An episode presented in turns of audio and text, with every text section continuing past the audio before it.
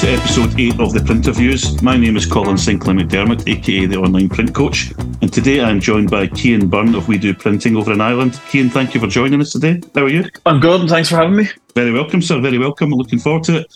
So first of all, tell us a little bit about yourself, Cian. I finished up school and I went off to do a degree in electronic engineering, which I thought is what I wanted to do. I thought I was going to be building stuff, but it was more about physics and maths and stuff that I wasn't that great at. So I dropped out of that and I started working in a hotel. And in the hotel, I did everything. So bar, cleaning rooms, hoovering, in the kitchen, running weddings, a bit of everything, making loads of tips. And kind of got a grasp of just how to deal with people. I think if you deal with people that are drunk, you can deal with anybody. So it just gave me a good cross-section of everyone in society. So it was a great learning curve. And it worked for what we do now, is because we deal with people across the board. After a while, it was a couple of years of that, I decided to move on and get a proper job. And I got a job as doing sales in a TV and video shop, selling mobile phones, DVDs were coming out. There was loads of training in kind of upselling and cross-selling and explaining features and benefits to people. So someone would come in to want a TV and we'd sell them a flat screen TV and a DVD player, which again works to our benefit now, upselling, cross-selling and stuff like that. And I moved on to a computer. I worked in a tele sales centre for Dell computers, selling computers. And that was heavily based on cross-selling, upselling. They'd advertise a low price of $2.99 and we'd end up having to sell them a computer for $9.99. So that again kind of built towards what we do now, is making sure that someone leaves with the right thing. So if somebody calls in looking for a €299 computer, it doesn't mean that they need a €299 computer. They could need the one with the better graphics card or the better screen or whatever. So we always have to kind of probe and find out what they needed before we let them off the phone. Because there's nothing as bad as somebody coming back to you a couple of weeks later saying, I bought it for this and it doesn't work and now I want my money back. So really, it kind of helped to do what we do today. While I was doing that, I had a second job and I was doing lighting in a local nightclub. And I loved working the clubs. I loved the music. And I never wanted to DJ, but I always wanted to be involved in it. So lighting seemed to be it seemed to be a good path into it. I enjoyed that so much that I went and got a job in a big nightclub in the city doing lighting and visuals, which is the video content that you're kind of, it's everywhere now. But back then, nobody was doing it. There was, I think, 3 or 4 people in the country that were doing it. So it was something that I taught myself how to do. There was no forums. The internet was kind of young, so we kind of taught myself how to do it. While I was doing that, a couple of the club promoters asked me, could I design flyers? I said yes. Never knew how to design a flyer. So I went down to the local record shop, got loads of flyers off beside the till, taught myself Photoshop over a weekend and came back with some flyers on the Monday. They were terrible, but they paid me for them. And I got more work out of them. I got more work doing posters and outdoor campaigns for these same clubs and events, and then it turned into bars and restaurants. All self-taught, always saying yes to these people. Can you do this? Oh yeah, I can. And then try and figure it out over the weekend and come back to them the next day. So I was doing that for a few years and it was going well. And my wife Lynn, who my girlfriend then, said to me, would you not try and make it into something proper, like have a proper company rather than just Cian, the freelancer? And that's where We Do Printing came from. So you've nodded your head a little bit to this is what's kind of helped us kind of realise where we're at today and things like that. Kind of all these things you've done in the background, kind of from hospitality to understanding, obviously, kind of graphic design, what people expect from print jobs and things, has laid the foundations for kind of, I guess, a successful business today.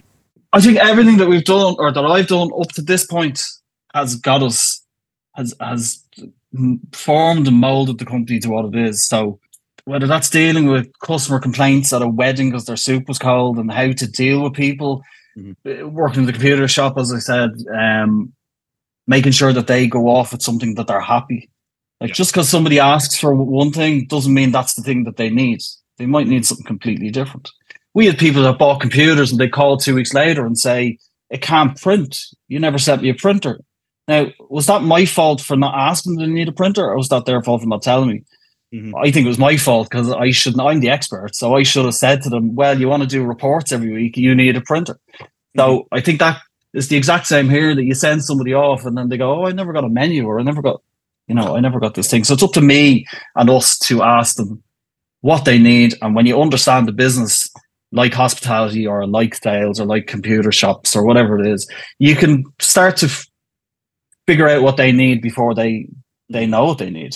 It's funny, when you talk about the background, and actually there's some similarities there as well. I worked in hospitality quite some time, and I think I started off as a kitchen porter, a chef, and a bit of silver service behind the bar in the restaurant. But it makes you resilient. It gets you used to dealing with people, and even actually when I look back now, and I look at some of the clients that I work with today, there's a reluctance there to.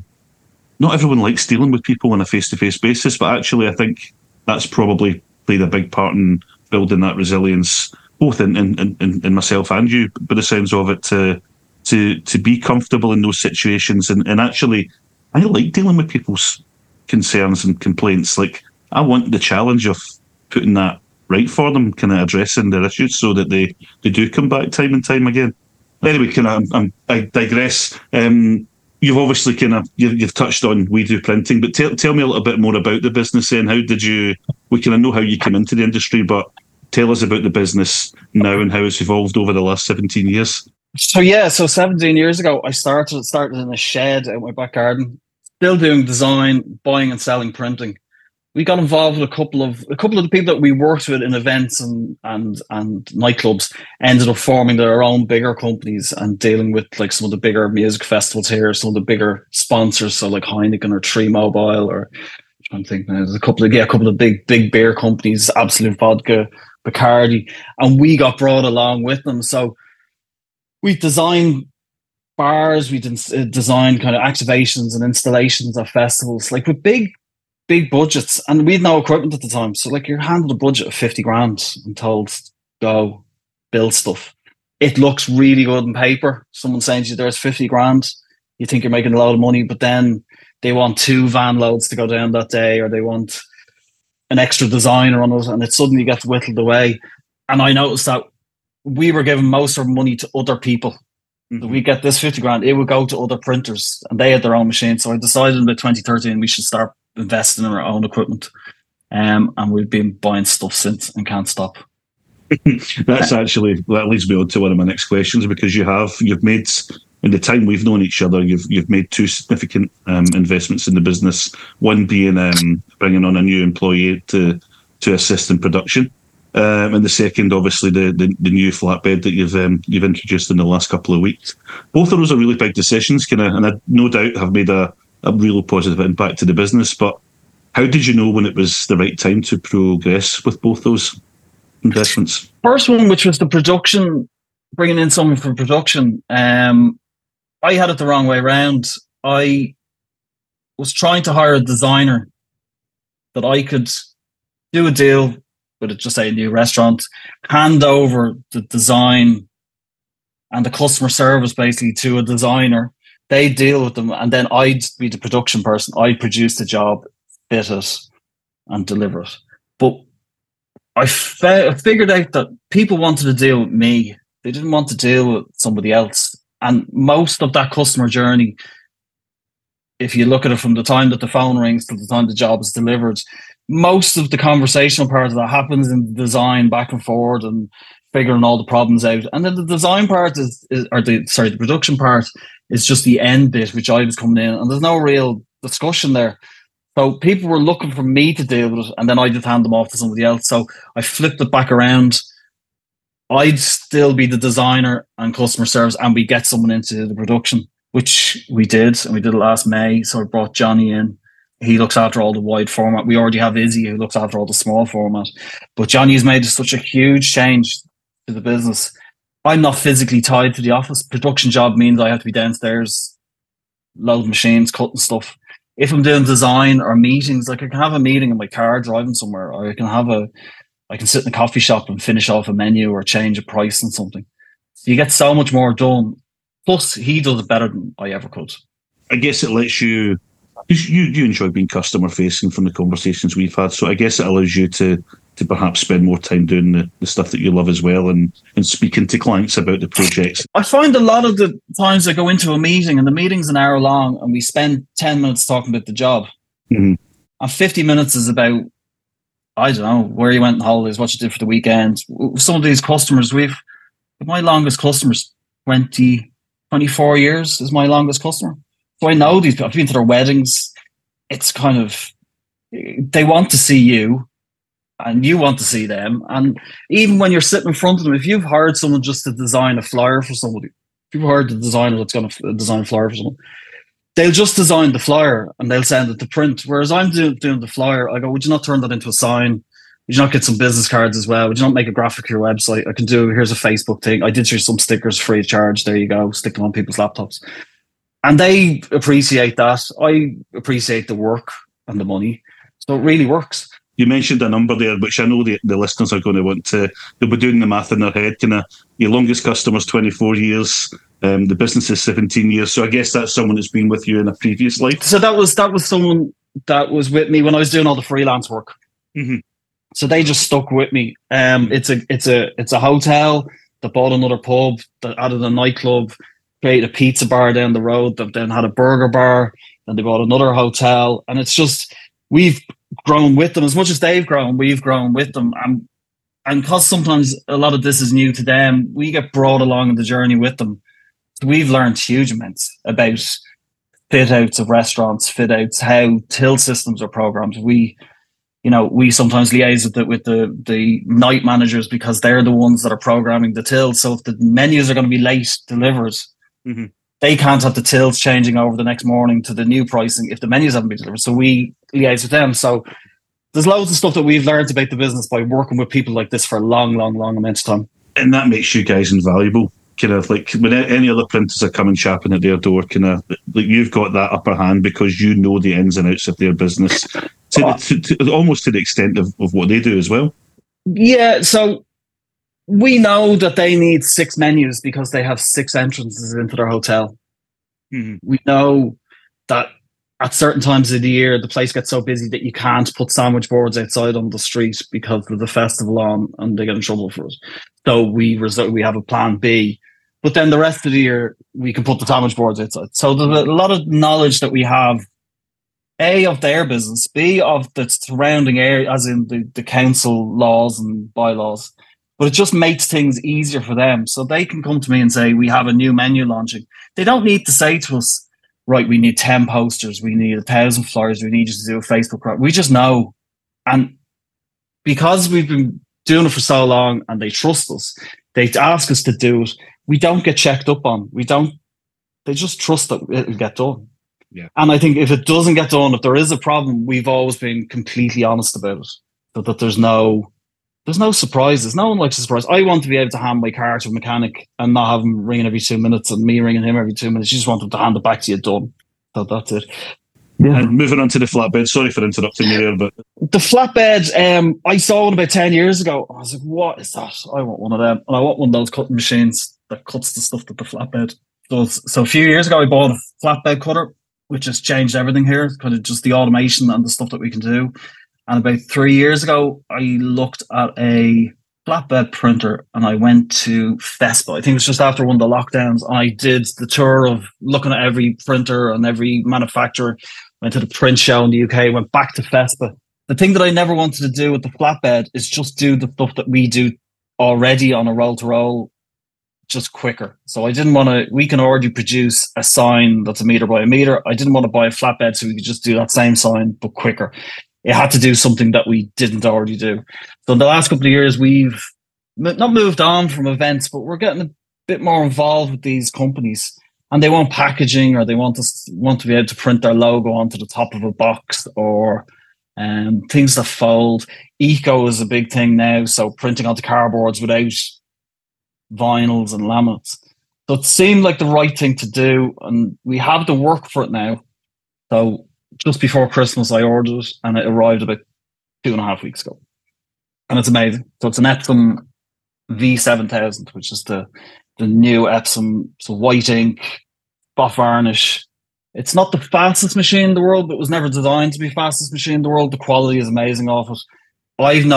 We played around with it for a couple of weeks. Some amazing stuff it could do. I'm more excited about the stuff that we haven't figured out that it can do. Things like you spend a couple of $100 grand on your new restaurant on the fit out.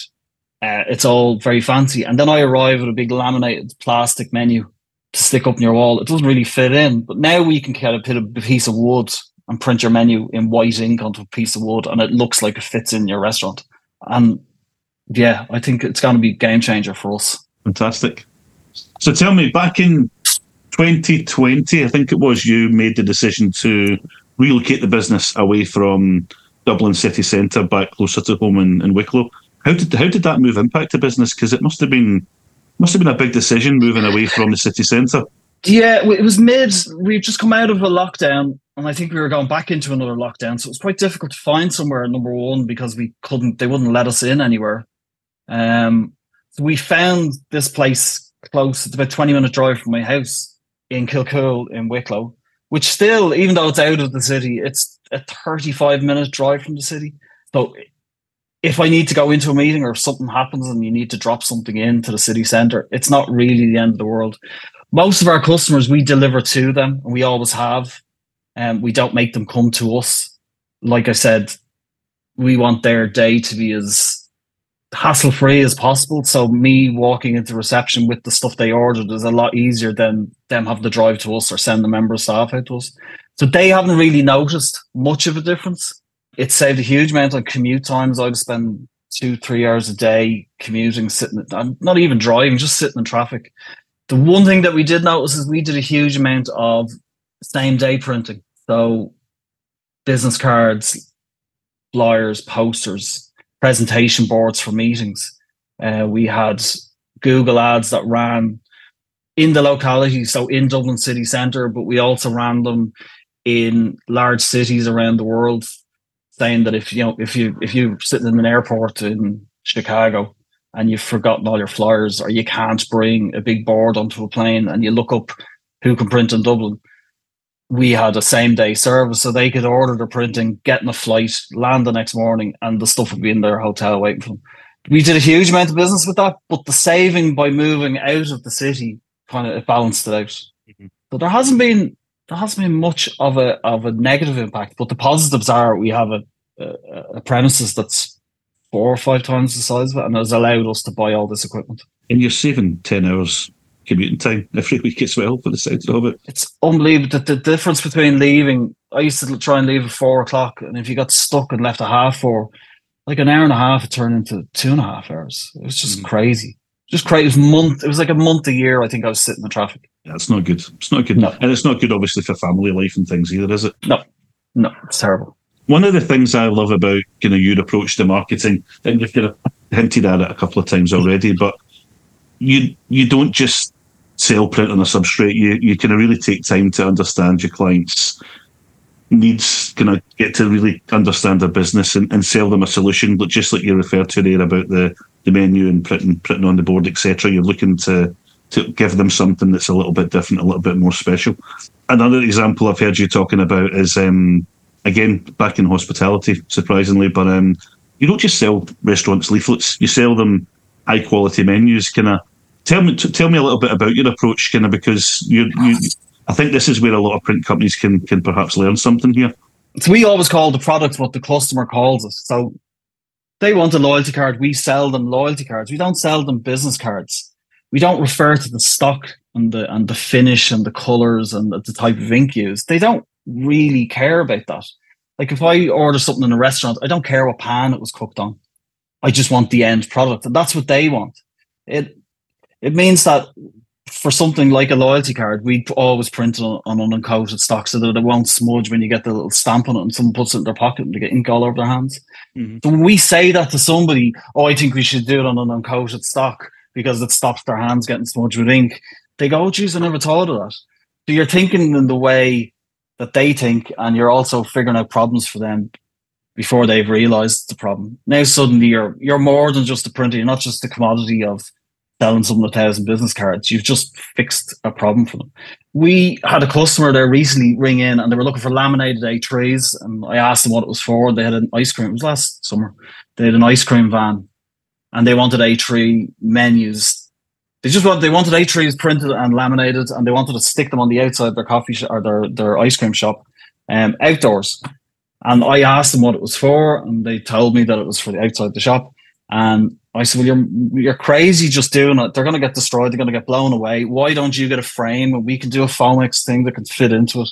Now, they've gone and got three other prices. We were one of them, and there was two others.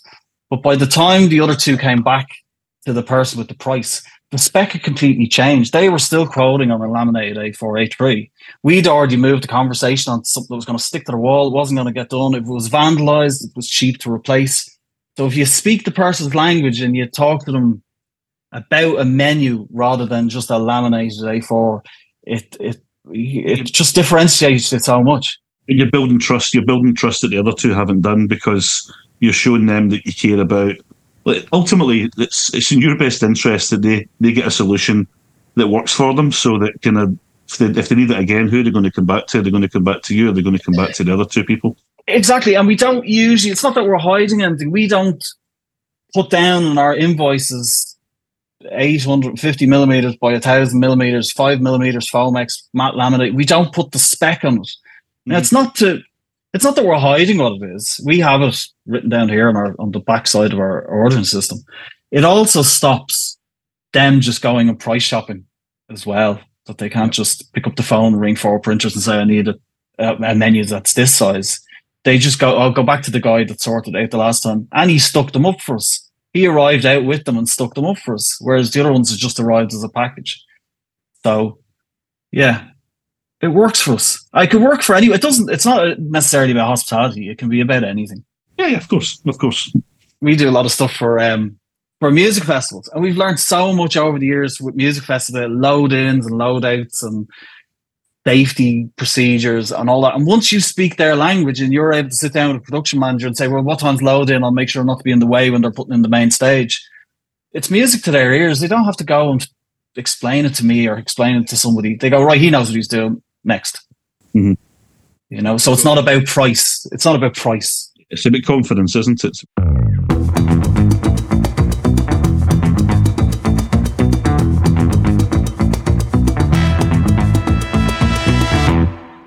Now, I've got you pigeonholed as the king of metaphors. You've already done one in this episode, actually. Oh, okay.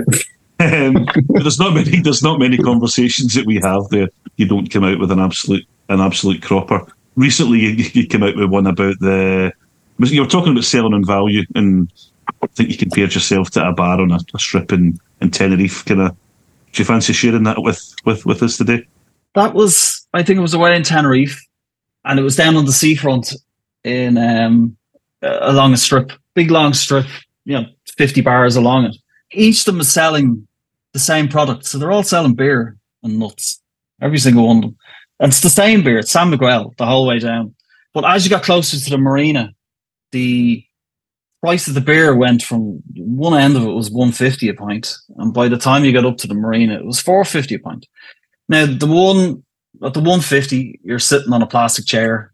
Still the same view, still the same beer. And then by the time you get up to the other end, it's a nicer chair, and it might have carpet, and there might be more staff, there might be some music. What my point about that is that you sell the same product as the guy down the road. We both sell the same flyer printed on the same probably machine with the same type of paper. But it's the added value around it that allows you to charge more for it.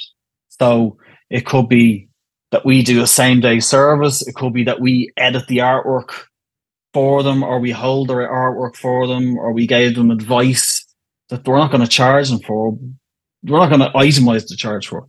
So what it means is that, yes, even though the pint is the same in both ends of that strip, the product isn't the same.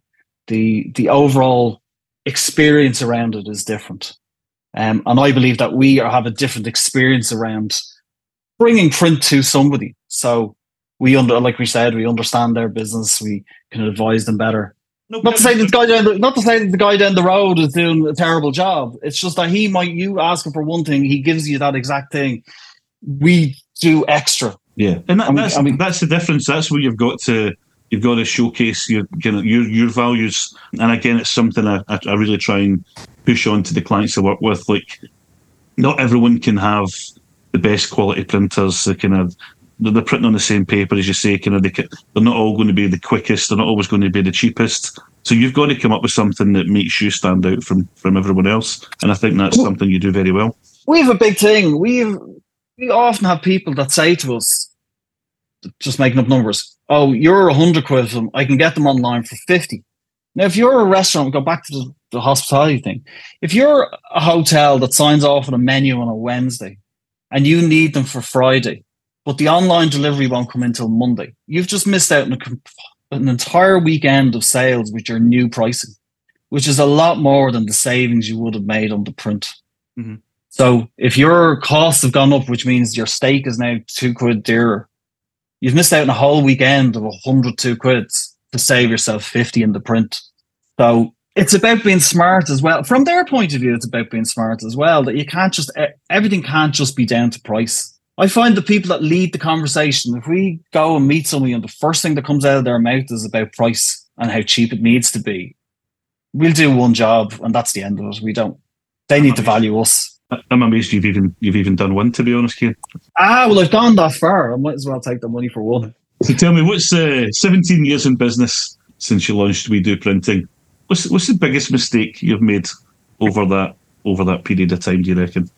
I put loads of thought into everything that we do, like 10 years of thinking about flatbed and 3 years investigating. So it's really hard to kind of come up with something that failed on me because there's so much thought put into it. But that was about 7 years ago, I noticed that people, instead of coming to a designer to get a logo and get their stationery done and then take that logo and the look and the look and feel and go and get a website built, they were going to a web designer first who do their logo, and at the end of it he'd do them a business card and a flyer, which were usually terrible, and people would turn up at our door with a PDF rather than a brief, which again goes back to just shopping on, I need 1,000 business cards, I need 500 letterheads.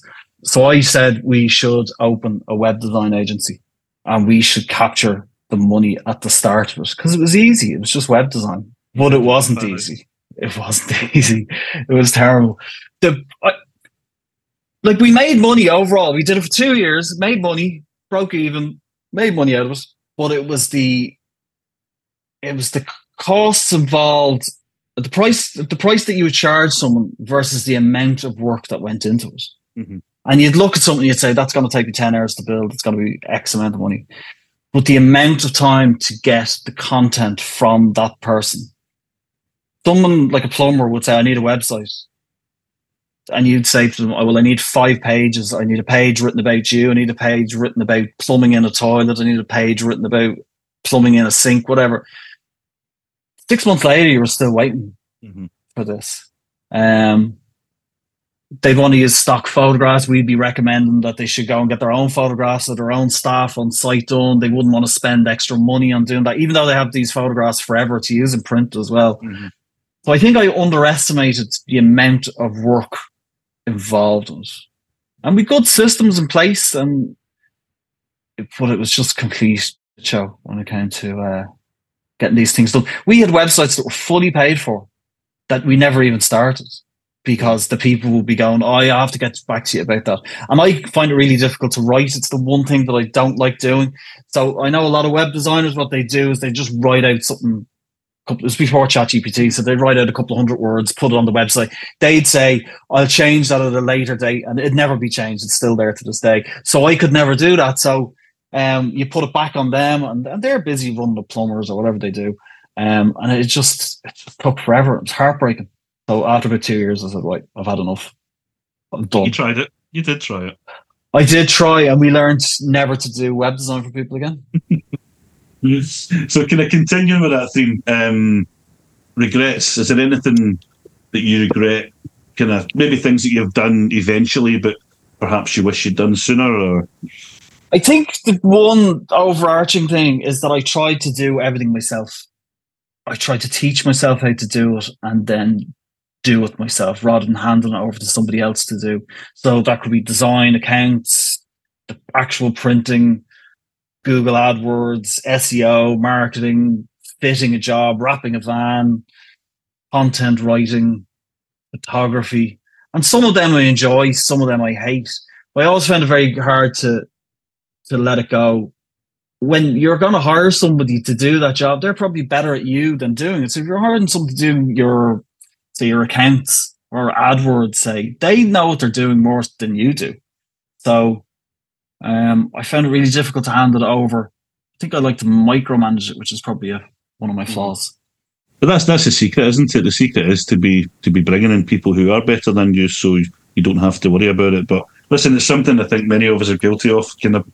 I think what happens as well is because you've got so much on, like all of those things, there's 70 hours a week of work in that, what I just said there. So you do everything at 80%, and nothing ever gets done properly. The design never gets done properly. The accounting never gets done properly. The AdWords just get thrown together. So if you do the things that you like, so I like the photography bit and I like the designing bit. If I do that right and I get somebody else in to do the other stuff right, then, you know, we're all on 100%. And that's what happens. You start a business, all of a sudden you're the sales manager, you're the customer service person, you're the designer, you're the finance person, you're the production, and you cannot do it all. It was one of the things cost me dearly at the time, actually. And thankfully, I realised when the time came, that I had to bring, like, finance was never my strong point back then. So, like, I had to bring in a bookkeeper. I had to get the accountant more involved in the business. Production, it only takes ruining a set of business cards once in the guillotine to know that you, like, I'm not cut out for production. There is a catch-22 though, because for all of these things to bring somebody else in to do them, you need to pay them. Yeah. So you need to make more money to pay these people, which brings your costs up, which means you need to make more money, and there is a vicious cycle to it. But luckily, we're at a point now we don't have to worry about. It's getting to the point. It's identifying which areas are your biggest weakness and filling those gaps first and foremost, isn't it? Now, I don't have kids, so but I've got to know you fairly well over the last few years. Obviously your wife Lynn, and yourself. You've got two lovely girls, Ellen and Emily. Now, having kids, I can imagine, and running a business is challenging enough at times. I would expect with. I speak to a lot of my friends, the school runs and all the different clubs that they've got going on in the evenings and things. But Emily's also on the autism spectrum as well. How do you manage? How do you both manage to juggle everything that you do and be good parents as well? So, like, running a business it's rewarding, but it's tough, and parenting also is rewarding, but that's also tough. And then if you add a layer of autism, which Emily has, it can get really, really difficult. Like, Emily is full on from the minute she wakes up in the morning until the time she goes to bed. So bedtime could be 11 o'clock at night. She could be back up at 2 in the morning, 3 in the morning, and stay up, not go back to bed. So there's exhaustion there. That it's like having a newborn baby, and everyone says, oh, after 6 months it gets better. Well, it kind of has just dragged on a little bit. Emily's also a flight risk, which means that she'll run. So if you're in a car park at a shopping centre, she'll run. She can try and get out windows. She can get out of our back garden, climb fences. Just wants to run. She's not trying to run anywhere, but just wants to run. So she's no sense of danger, which means, she'll run out on the road, or she'll run towards dogs and stuff like that. So you're always on alert with her, which is kind of difficult. Like, I've noticed sometimes that we both bolt up in the middle of the night because we heard a noise, and you're not really sleeping properly because you're waiting for something like a door to click or a window latch to open. And our house is like Fort Knox. There's locks everywhere on it. One thing with running the business is that you do need, if I was just coming in here and operate machinery day in, day out, it would be different. But when you're trying to be creative, so designing new stuff or coming up with new ideas or copywriting for the website, it just makes things a little bit extra hard. And the only way around that is I enjoy spending time on my own. I always have. So I go away on my own, or I go camping on my own. I live up in the mountains in a place called Glendalough, which people travel hours for to come to hike up there. So I can just walk out my back door and I'm in the middle of it. So I go hiking, I go camping with my other daughter. But also Lynn spots when I'm kind of burnt out and she'll say to me, why don't you go and stay in a hotel for the night? Or why don't you go on a night out? Or why don't you go away on holidays? And I'm the same with her, but you kind of have to each notice, because you don't look after yourself, because you put everything into the business and everything into the kids that you kind of let yourself go. So she keeps an eye out for me and I keep an eye out for her. And yeah, you need that. I think it goes back to a conversation that Gareth and I had, Gareth and Print Pit, I think it was episode 2 or 3, and the importance of having that kind of that strength at home, kind of like having a kind of strong support network and keeping an eye out for you, because there's times I'm guessing where you know you'll try and Lynn will tell you you need to take a break and you'll push back a little bit because you've got certain things going on. And yeah, like when during festival season during the summer we do like this. We do most of the major music festivals. So whether that's building stuff backstage or we do some stuff for some of the big brands, and it's, you know, 16-hour days. She's stuck at home with the kids. I get in from work. She doesn't want to listen to me moan about how hard my day was. I take over, you know, she can get to go for a walk, put the kids to bed, hope that it goes well during the night, get back up early again to get in here to print stuff. So you kind of put yourself on the back burner, and it is up to somebody else sometimes, just to say to you, here, take a break. Have you had dinner? No, I forgot. Or you end up eating pizza every night in your car, driving home. Crazy. So, but it's great having someone, like Lynn with me through all this, because she's great. Fantastic. So tell me, you're a recent convert to using LinkedIn. I think as like many people, kind of, you were a little bit reluctant to post, unsure about what to talk about, and I guess didn't want to appear like too show-offy. That's something I hear quite frequently as well. Kind of, has your opinion changed now that you've started using the platform? Kind of, and have you had any success from it yet? It's like where fun goes to die. It is. I say, maybe it's just my feed, but I looked at everything that was like pushed to the top of my whatever algorithm it works with. The top of my feed was, here's the thing I did, amn't I great? And that's what it was. Everybody just saying how great it was, or humble bragging, saying, you know, wasn't it great to do this charity event over the weekend? Amn't I great? You know, here's a marathon I ran and I raised money. You know, this is nothing to do with business, but here's a picture of my cat. So I found it really hard I can't write like that, and I find it really cringy to go on about yourself like that. So I just avoided it. I was never really into it. And then you convinced me to put up, I can't remember what the job was. I think it was like the Lego store or something like that. The Lego store, yeah, the one in Dublin. And I decided just to write it myself as me and say, right, here's the job we did, it's cool, and I got a clap at the end from all the nerds that sat out in the queue, and here's the thing, and just a little story about it. And I wrote the way I speak, and it worked. I don't need to write in that kind of strange way people on LinkedIn write. So anytime that we have anything cool, I try not to post stuff that's not boring, but I look at stuff and I go, would I be interested in looking at a picture of that? I wouldn't be interested in looking at a picture of a business card, because I find that boring. But if it's something cool, like the backstage of a music festival, or a cool new Lego store, or here's a new machine doing something that I've never seen before, I'll post about it and write the way I write. We put up a video last week, the week before last, of when we got the flatbed machine. I had some slates here and I printed onto slate, explained what it did, and we got 2 orders out of it. So one was for Disney, and the other one is for Gordon Ramsay's TV show that he's filming down the road. And they were using it the next day on the show, and they ordered a load of them. So if I hadn't have ever put that video up, I'd explained to the guys in Disney, and I explained to the guys on the chef show that I was getting a flatbed printer, and they nodded and said, oh, great, yeah. They had no idea what it did. And then when I showed them the video of, here's this cool thing, and I had it in my car and I drove down with it and was like, here you go.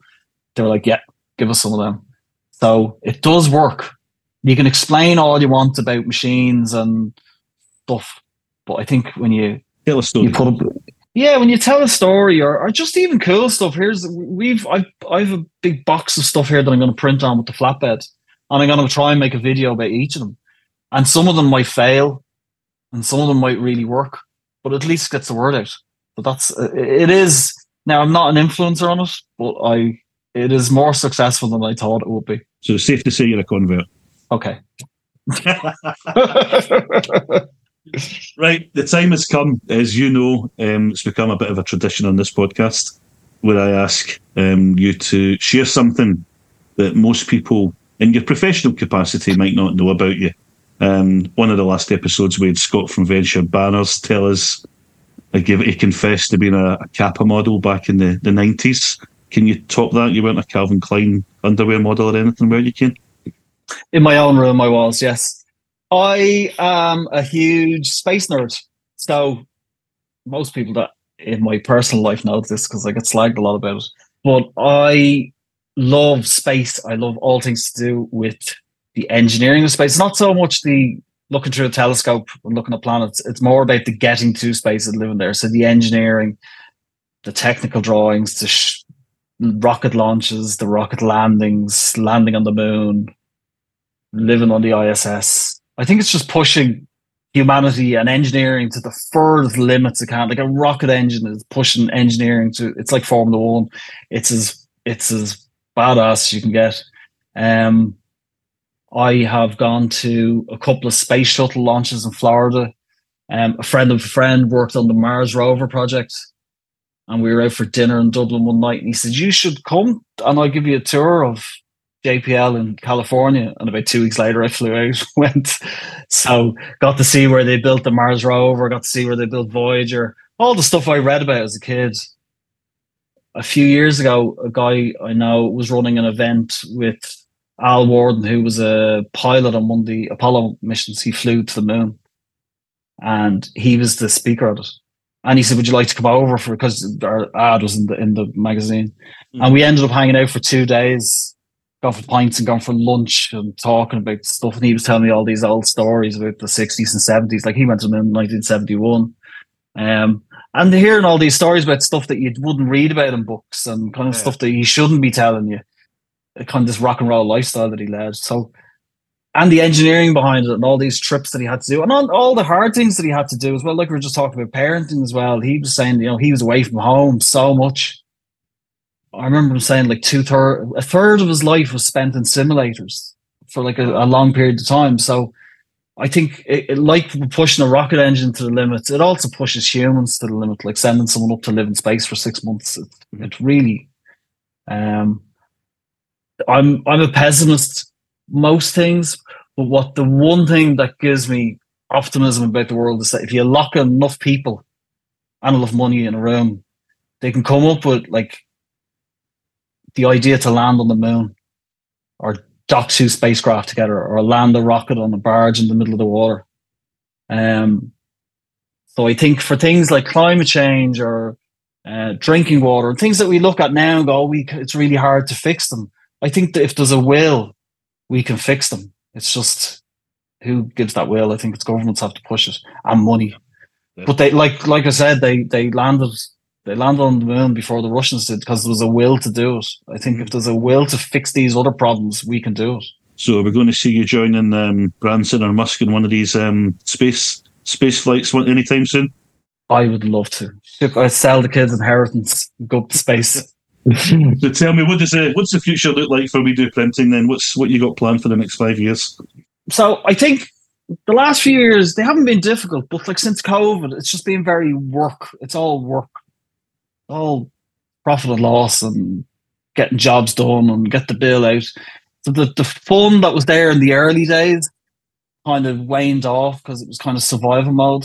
So the future would be, we put in a web to print system last year, a VB Media system. Would be that the web to print would take away a lot of the day-to-day stuff. We'll still talk to people on the phone and everything, but the increase in sales will come from that end of it. And I get to work on more fun stuff. I don't know what that fun stuff is yet, but it's probably around building stuff for festivals and something to do with lasers. I've wanted to work with lasers again. So we're going to grow. The growth will come through, the website, and also taking on bigger projects like that. That's the plan, anyway. Look forward to seeing how it all unfolds. Thank you so much for joining us on the podcast today. I really do appreciate it, and I hope the listeners can take some stuff away from that, certainly around the value proposition, and let's not get dragged into a race to the bottom with pricing. I think we could all be looking at different ways to showcase values and try and build up these profits that we should all be earning. So no, listen, thank you again. Is there anything else you want to add before we finish up? I want to thank you for your work with the company. So I made this up as I went along. I never worked in another printing company. I never worked in a design agency. Came from salesy kind of background, hospitality background. So all of our processes, we just made them up, which was fine when you're not busy. But as it gets busier, things fall apart. And this place was a show 2 years ago, and you put a bit of order on that. So thank you. We never had a problem with getting the sales in. It was just dealing with that amount of sales. So T-card systems and order management systems. You pushed me to put the web to print in, pushed me to write for the website as well. So thank you for that, and thanks for your work. No, it's been a pleasure, sir. And maybe we'll get you back on once you've been for that trip to the moon. Ah, to the moon. I'm back. Excellent. Thanks again, Cian. I'll catch up with you again soon.